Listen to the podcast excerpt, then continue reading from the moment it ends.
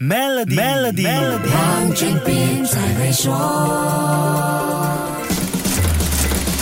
你好，我是黄俊斌。世界杯总收益有大约一半来自于电视和网络转播权。这一届世界杯的转播权收入估计会达到三十亿美元。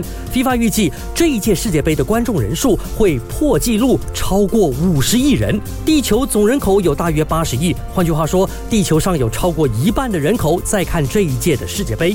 足球肯定就是地球上最受欢迎的体育项目了。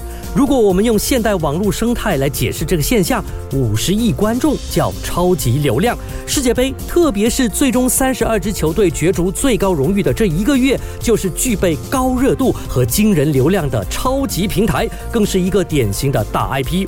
超级流量意味着巨大的品牌和销售推动力，有了流量这个先决条件，营销和广告就会跟着登场。能让公司的 logo 和产品跟这五十亿观众的 reach 沾上关系，有哪家公司会不动心呢？这一届世界杯的收益已经达到到七十五亿美元，FIFA 赛前预算赞助收益会占了大约百分之二十九。从这一点就不难想象，赞助商投进去的那都是天文数字啊。那么你有没有留意到这次亚洲品牌？特别是中国品牌多了，在球赛进行时，球场边拍到的广告板总是不停滚动出中文字。这一届的 FIFA 合作伙伴和世界杯赞助商十四个名额里头，就有多达九个是亚洲企业，四个来自中国，两个来自卡塔尔、印度、新加坡、韩国各有一家。那为什么有那么多亚洲企业热衷于世界杯的赞助呢？这个问题的答案跟世界杯全球观众结构有很大关系。下一集跟你说一说，守住 Melody，黄俊斌才会说。